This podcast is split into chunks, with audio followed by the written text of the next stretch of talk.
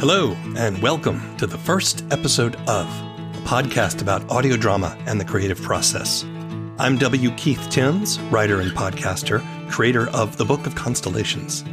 In this show, I listen to the first episode of an audio drama, then have a discussion with the creators about the show, their methods, their struggles, and successes. Today, we're discussing the first episode of The Transposition of Chloe Bronte.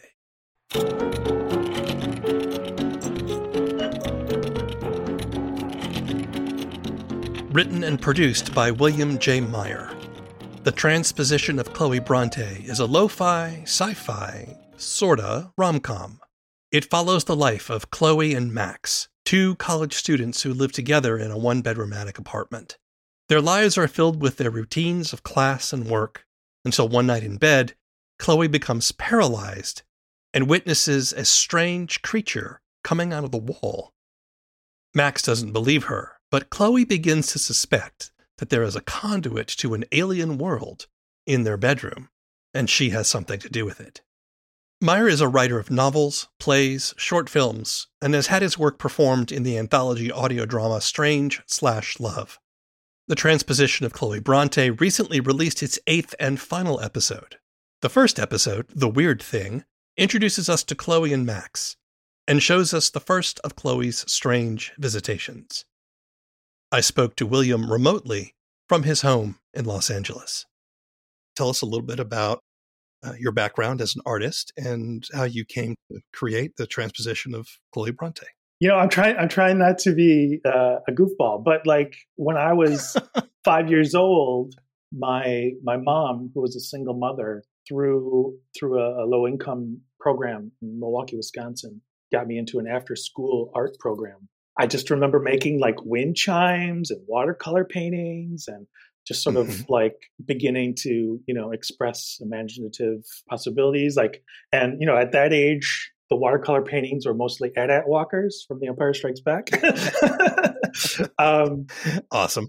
And uh, yeah, and then also in grade school, you know, we would have classes where they're like, pick a character you know and write a story about them. Or, you know, remember we had a trading program where our grade would write short stories that the older kids would then give us feedback on in, in mm. the hmm. other grades. Well, then I went to college for radio, TV, film, and began to realize that everything I was doing required writing in order to get the project manifested. So I'm like, well, maybe I should be thinking more about the writing as the foundation because really it was like, well, I want to make a movie.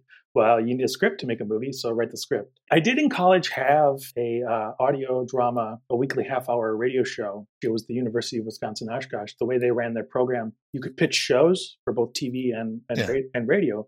And if they got accepted, you got a little a time slot. This was on the college radio station? Yeah. I can't remember the distance it went. This was in Oshkosh, Wisconsin. I feel like it went to Fond du Lac in the south and Appleton in the north. And I don't know. But sometime post college, I wrote my first novel and then just kept writing. And yeah. Did, now, did you did you study writing or create anything creative in college? Well, my master of arts was uh, radio, TV, film. So looking back on it now, I think I'm not saying this from a point of regrets, but I probably should have done more theater stuff. I did do theater stuff, but once I moved to Los Angeles is when I like really started going to theater and I've seen like a, a, lot of cool shows and only started writing plays like five years ago. Um, in fact, Chloe started as a play in the sense that sometimes when I first start something, I'm not sure what it is yet. And I just do draft after draft and then kind of like mold it and try to figure out.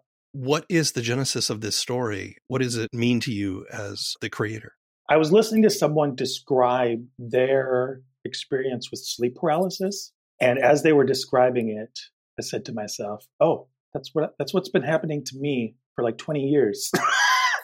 um, so you've been suffering from this. I had no inclination, and I'm willing to admit this because you know I've come to a place of acceptance. If you don't know, at least in my experience of sleep paralysis, you can't move. For me, it was like waking up at like two or three in the morning. I can't move and sort of witnessing or seeing a creature. And traditionally, you know, sometimes people describe this thing sitting on them and, you know, they might call it their sleep demon. But for me, it was like a dog sized insectoid alien. yeah. And, this thing, and and I know describing it, it's you're like, okay, were you what's going on here but the veracity of the image is just as pure as your waking life. And it's like and you're th- and you're thinking well how how could that continually happen to you and you not look into it? I don't have an answer keith. Yeah. i all i know is at a certain point it was no, no longer threatening. Like at first i was scared and then i realized nothing was happening. And I was like, am I just half awake, half in a dream? Like, it was just bizarre. And then once I heard this person describe it, I looked it up because now I had a term to associate with the phenomenon. And I was like, oh, this is it. And there's a long cultural history of artwork, uh, like we talk about in the show. The Nightmare by Henry Fuseli is like one example that sort of like a, a primordial expression of sleep paralysis. So I was like, okay, I'm gonna I'm gonna write about this now and kind of have this expunging work of art. Not not that I was like in you know a traumatic Although it does sound it does sound rather traumatic. well, I mean, yes, if I were to wake up and had a have a, a dog sized bug sitting on my chest, that that would be a little scary. But as you said, you came to terms with it. But that made its way into the show. So is this a is this a personal story? Yes, in the first like third, and then my imagination takes over, and I'm like, given the realms of fantasy and sci-fi, I could make all of those spheres be true thinking something is entering our space from another space. Okay, what if that was true? Do you still have sleep paralysis like this now? It's funny because uh, when I started working on it, I was like, "Hey, did this like do the trick? Is it gone?" And then it was just like a month or so ago. I was like really stressed out, and and it happened again. I was like, eh, whatever. one of the things I really like about your show is that you, you put a lot of little detail, very specific kind of detail into the lives of Chloe and Max. A, a lot of the story is not, at least in the first episode, is not directly about right um, the visitation. I mean, there's a whole section of it, but it's mostly about them and the life that they're living together. You especially described in detail this this nightmarish tiny little attic room that they're living in. Mm-hmm. It's very, very cramped. And the water from the shower gets onto the bed and you know it's just mm-hmm. this seems very oddly specific to me. Is this a real place that you, maybe you lived in? Yeah ish there were two places i've lived that i basically combined into. One that was a converted attic and then uh-huh. the place i live now which from a production standpoint i used when i had to do the foley and stuff to recreate certain things. I'm like, well, they're basically sleeping where I'm sleeping. um, and they eat where I eat. So it, it, became sort of a, for me anyway, sort of like a fun in joke. I totally believe that students at a university would live in a, a little tiny place like that. So I was I was on board with that when I heard it. How did you learn sound design? I did have radio classes in college where I think it, I mean, it started a little bit before that, just messing around with, you know, stuff at home. But into college, you know, we did rudimentary stuff and various projects. I, I would say mostly because of the short films I did, I, I would end up doing the majority of the soundtrack work as well, other than the music. Yeah. You've done audio drama before. And I guess I'm curious as to why you wanted to do this story now sleep paralysis you said you've been living this with this for years what made you want to produce Chloe when you did? I bit off more than I can chew. When I was doing, I was doing a, an audio fiction anthology show, and it was it was like reading short stories and then doing sound design for the short stories, and then occasionally bringing voices in. And then I started writing Chloe, and I'm like, well, this is a full cast thing. Mm-hmm. As it developed, I realized it needed to be its own thing. But at the same time, I was casting and recording remotely other actors for these two other storylines. And somehow, because I was working remotely with all these actors, I thought, well, some voices will come in for this project and that project, and I'll just, you know, they'll they'll grow concurrently.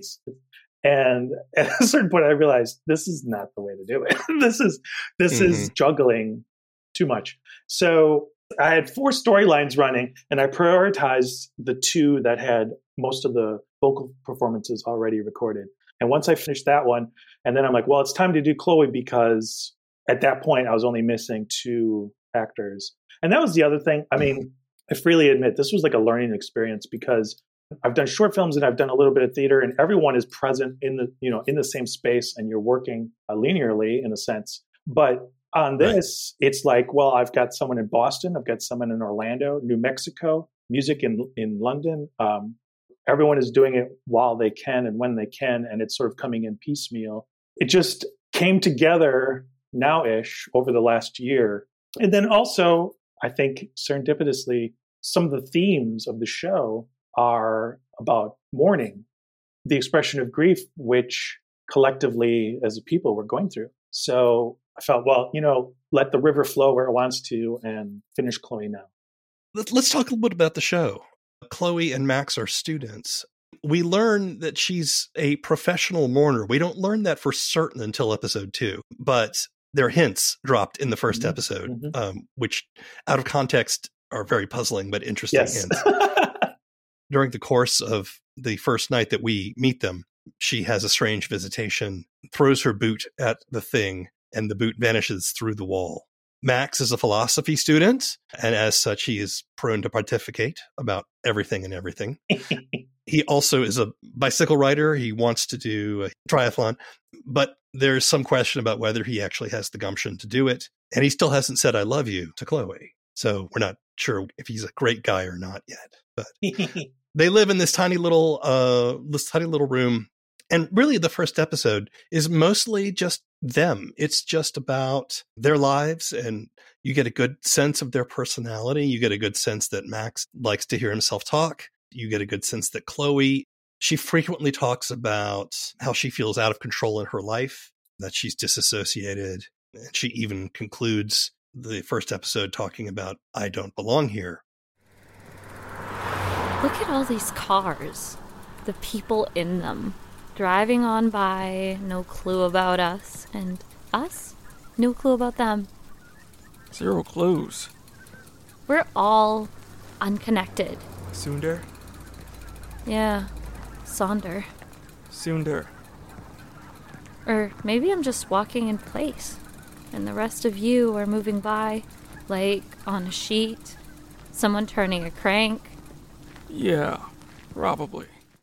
We do have the one moment of visitation, and I do want to come back to that. But I am curious as to why you wanted to focus so much on them right from the start.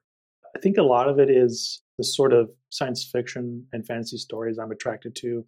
So, just to pick an example, like one of my favorite television shows is The Outer Limits, the original.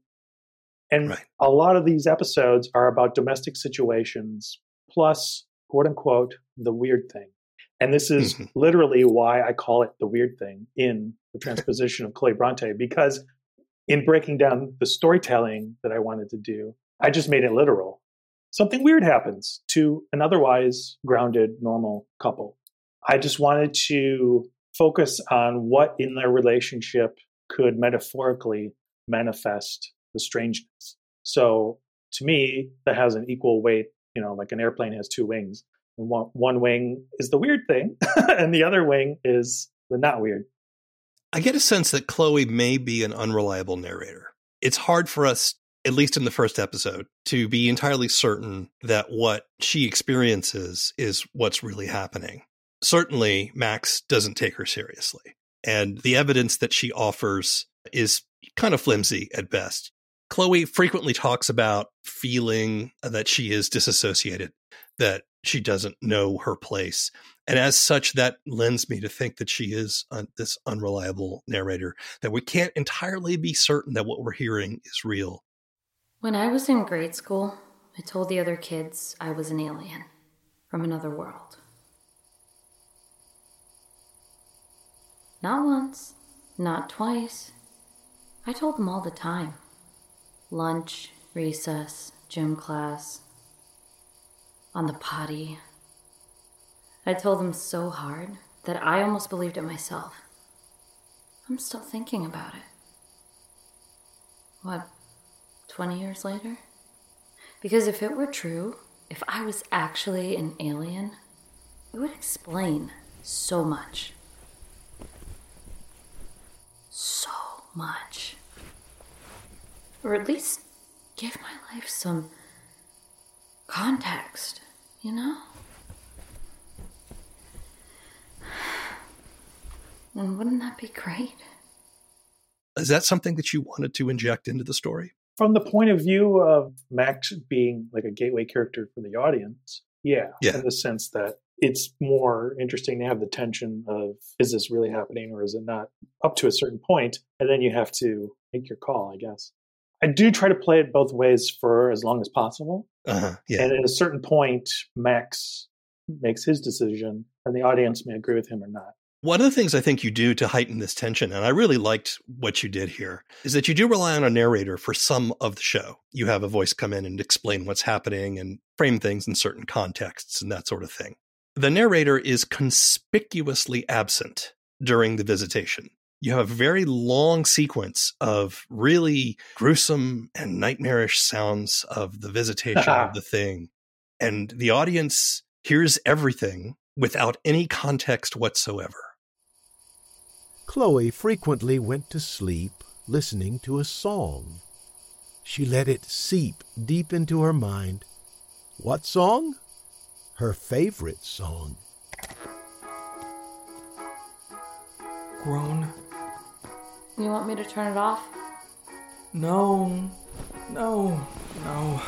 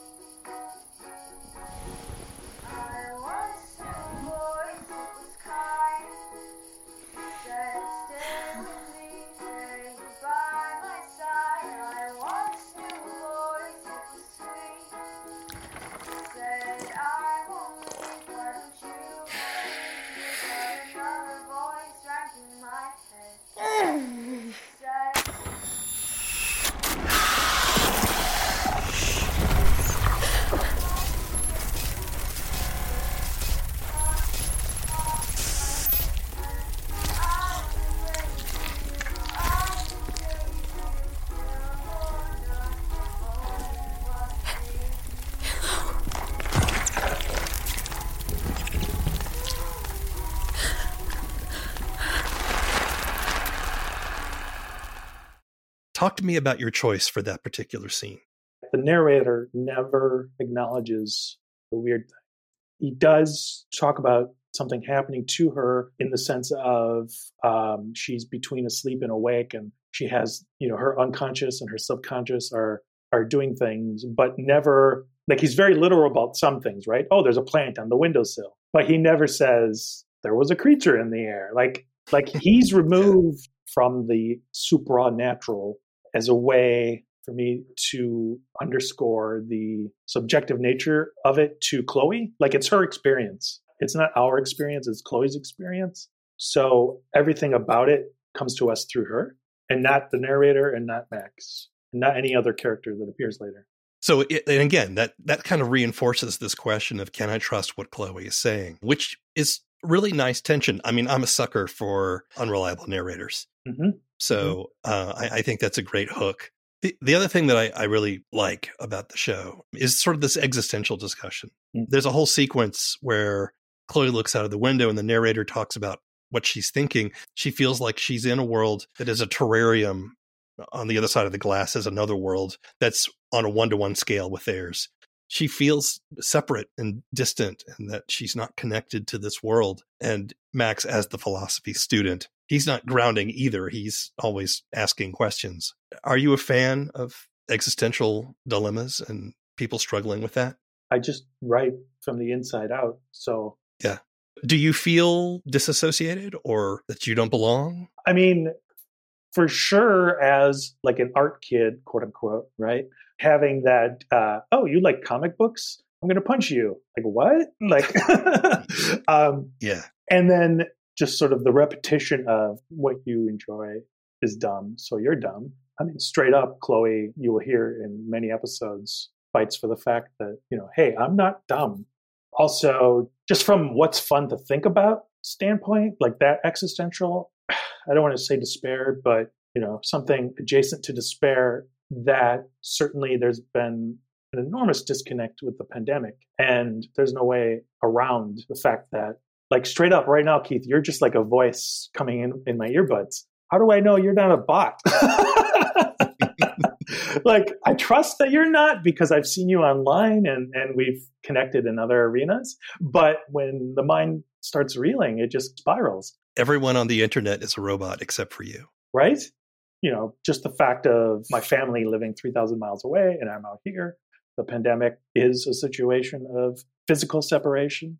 And then also, we can't deny the spiritual separation of the divisiveness going on these days. Hmm, yeah. So, like I said, I write from the inside out. But then at a certain point, the characters have to take a life of their own, right? I don't believe in, you know, everyone in the story being me. In no way do they represent me. And they say things I don't believe and do things I wouldn't do. And I love the fact that Chloe starts off the whole show just talking about it would be it would be so much easier if it turned out that I was an alien. yeah, Because, because then she would have context for her life. Yep. Right. Yep. I definitely, a long time ago when I was in high school, had that. Oh, if only this one thing changed, then my entire life would come together and congeal into an understandable. Oh, it's. I mean, that's that's what the fairy tale is, right? Oh, you're actually the secret princess of this lost kingdom, and you have this Right. bold destiny ahead of you. And it's like, oh, now I know who I am. Great, let's do it. What did you want to accomplish in this first episode, and how do you think you did?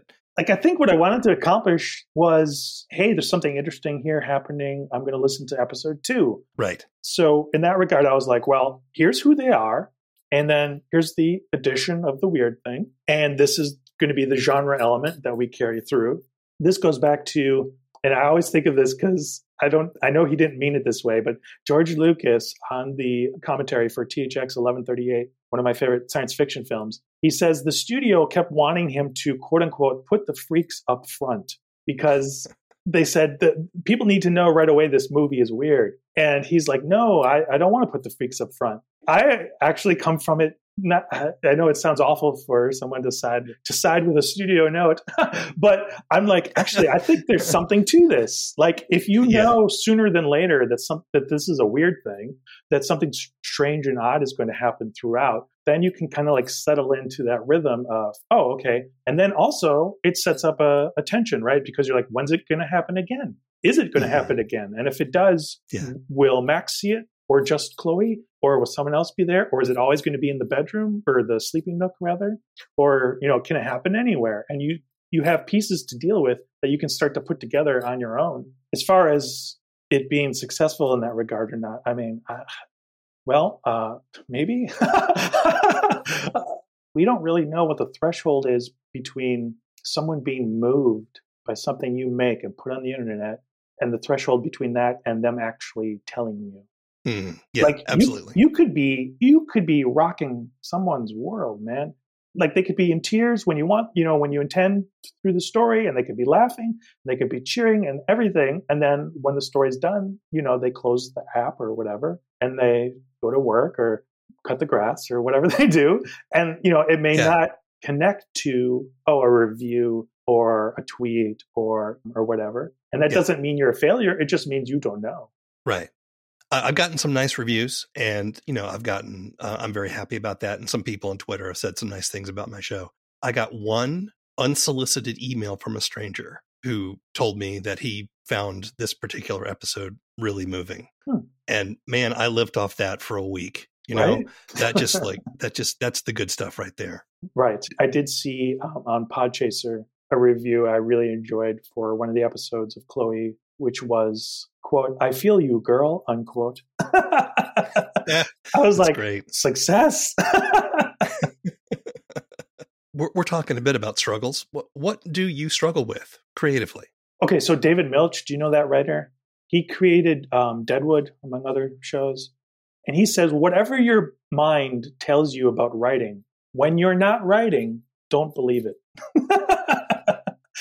you know what? That's right. Because when I'm not writing, that's when all the, not doubt, because I think doubt is good, like from the Zen perspective, which is like great faith and great doubt work together. But Hmm. um, in terms of you should not be writing based on these metrics, there's no swimming pool in the backyard. You're not driving a Lamborghini. You, you know, you don't have the book deal or whatever. It's like, well, okay, all all of those worldly metrics have to be set aside. So the struggle is on the page. Am I am I doing what I can for this story and for these characters?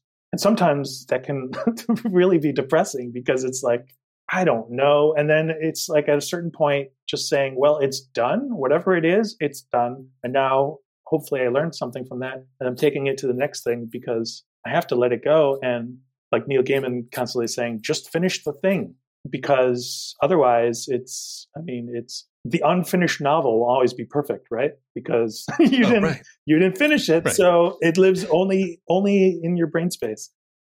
Every ten minutes, I have a different opinion about the thing I'm working on. Like it just, I don't know, man. I have problems. Well, l- let me ask then: How do you measure success? I just want to make my mom proud at this point. I think the older I get, the less I care about the other stuff. And I'm just like, well, I'm getting up there, she's getting up there. And you know, a lot of a lot of writers are only found after they're dead. So let's say that happens. in, in that case, I just want to make something that, you know, the people I love can can be like, yeah, that's cool. I was looking over your your resume. You've got a lot of productions in the in your history, and you've talked about how you have a lot of projects. What keeps you motivated? What keeps you coming back to do all this stuff? I think it's just a general curiosity. Like even even for Chloe Bronte, like there's you know a fair amount of stuff in there that required research on my part, stuff I didn't know. Like I have ideas, but those ideas, once they're investigated, lead to learning something. That for me has always been a big thing. You know, as a writer, you have homework every weekend. Just a general sense of curiosity about history, the world, science, uh, theology, philosophy, human beings, art, whatever, and just sort of channeling it into a form of, you know, a story. Yeah. Uh, the, one of the things that always baffles me when I meet people in the world is that there are some people that just don't seem to be curious about anything. That is Um, very, very weird. And I agree with you. I've had people say to me, I don't watch documentaries. And you're like, well, okay, why? And it's like, well, that's like learning. And it's like, what? and, and and I can get that some people don't like, for example, a dry documentary or something. Sure, But but sure. even even then, there's you know there's other things, There that, are other ways to expand your horizons and learn new stuff. And I I don't get it, just not being curious. What's something that you wish you had known about making audio drama before you got into it? you may not know there are people out there who want to work with you as much as you want to work with them, that you shouldn't be ashamed of whatever material is inside you. And although you may not feel a part of the world, you are in some degree. I mean, we come out of the world, we are in the world, and so is everyone else. I knew a guy who would say, Well, the universe is uncaring. And I'm like, Well, I'm not uncaring. And guess what? I'm a part of the universe. I think approaching audio drama, especially when you work remotely with actors, it can feel so isolating. But with let's face it, with today's technology, you can reach out and and and connect with another human being and create art together. And that's a beautiful thing, right? The ringed binder was old and damaged, and due to break if dropped. When Chloe was alone, she would examine the first page of that concealed notebook again and again. She would trace her fingers over what was written there, and she would knit her brow as if trying to decipher an alien language. I don't belong here.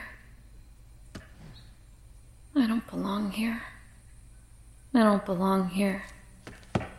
The truth of that statement was yet to be determined.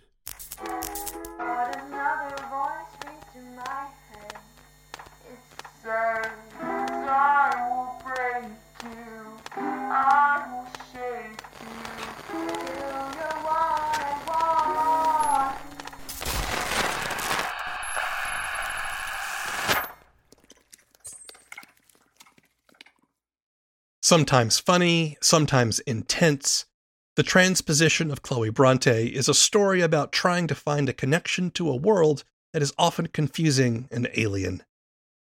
Chloe and Max's relationship is at the heart of the story, but Chloe herself is a kind of hero for those who feel like they don't belong, and they just want some sort of context to help explain their lives.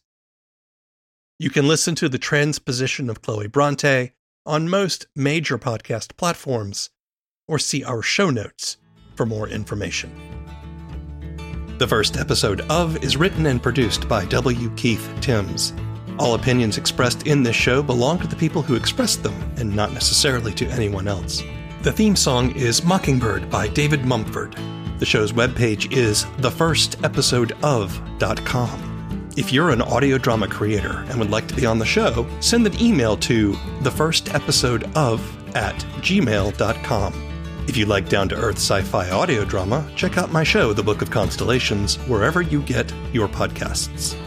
Keep telling stories. It's the only way we're going to get out of this mess. Until next time.